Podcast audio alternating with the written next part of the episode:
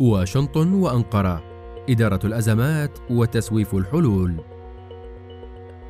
عقد رئيس الجمهورية التركي رجب طيب أردوغان والرئيس الأمريكي جو بايدن لقاء في العاصمة الإيطالية روما الأحد على هامش قمة مجموعة العشرين وذلك بحضور وزيري الخارجية التركي مولود شاوش أوغلو والأمريكي أنتوني بلينكن وكان المعلن أن يستمر اللقاء عشرون دقيقة إلا أنه استغرق أكثر من ساعة. اللقاء الذي جمع أردوغان وبايدن جاء بعد الأزمة الدبلوماسية التي كادت تؤدي إلى طرد عشرة سفراء من تركيا إلا أن تلك الأزمة التي انتهت قبل أيام من قمة روما بإعلان السفارات العاشر التزامها باتفاقية فيينا لم تلقي بظلالها على اللقاء. وذكرت مصادر مطلعة أن المحادثات جرت في أجواء إيجابية. لقاء الرئيسين التركي والأمريكي أسفر عن نتائج. أهمها الاتفاق على تشكيل آلية مشتركة ترضي الطرفين وتبحث عن حلول للمشاكل العالقة والملفات المختلف عليها بالإضافة إلى إظهار الرغبة في رفع حجم التبادل التجاري بين البلدين. وكانت أنقرة تطالب الولايات المتحدة منذ مدة بتشكيل آلية مشتركة لبحث أزمة منظومة S 400 الروسية ومقاتلات F 35 الأمريكية.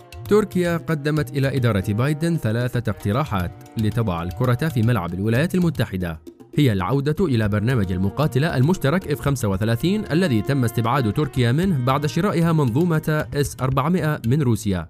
أو تسليم مقاتلات F-35 التي اشترتها تركيا إلا أنها حرمت منها لذات السبب.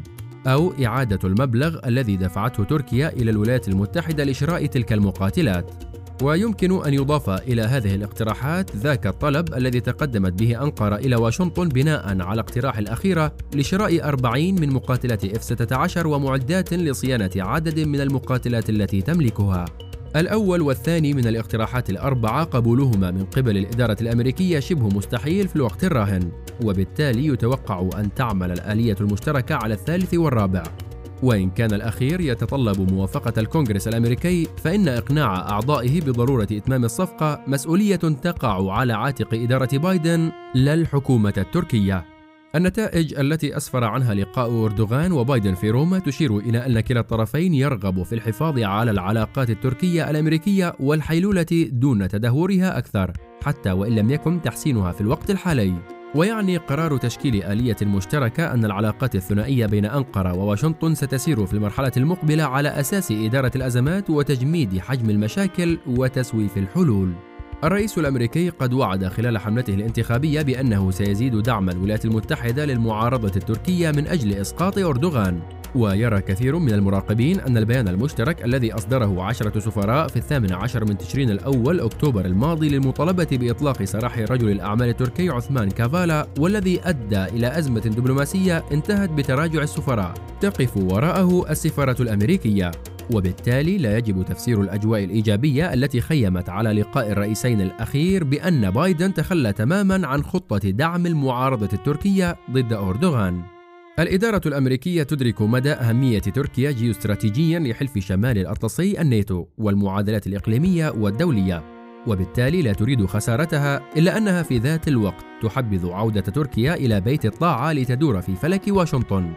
بدلا من البحث عن استقلالية في مواقفها وسياساتها الخارجية وذكر الكاتب التركي محمد أجيت الذي رافق رئيس الجمهورية التركي خلال زيارته للعاصمة الإيطالية. أن بايدن قال لأردوغان بأنه لو كان جالسا على كرسي رئاسة في السنوات السبع الأخيرة لما نشبت أي من المشاكل التي تسببت في تدهور العلاقات التركية الأمريكية. في إشارة إلى رئاسة ترامب والفترة الثانية من رئاسة أوباما. وإن كان هذا القول يمكن اعتباره نوعا من محاولة جبر الخاطر فإن الاعتماد على مثل هذه المجاملات دون أن ترى خطوات ملموسة على أرض الواقع خطأ كبير. لا يتوقع أن يقع فيه زعيم سياسي ذو خبرة واسعة كرئيس الجمهورية التركي. تركيا مقبلة على انتخابات رئاسية وبرلمانية في غاية الأهمية في صيف عام 2023 ويبدو أن واشنطن اختارت الحفاظ على علاقاتها مع أنقرة في مستواها الحالي حتى ترى نتائج الانتخابات. ومن المؤكد أن الجانب التركي يفضل تحسن العلاقات التركية الأمريكية. إلا أن مجرد الحيلولة دون انهيارها تماما في الظروف الراهنة سيكون لصالحه ويعتبر كسبا للوقت لإكمال مشاريعه الحيوية وتعزيز قوته العسكرية.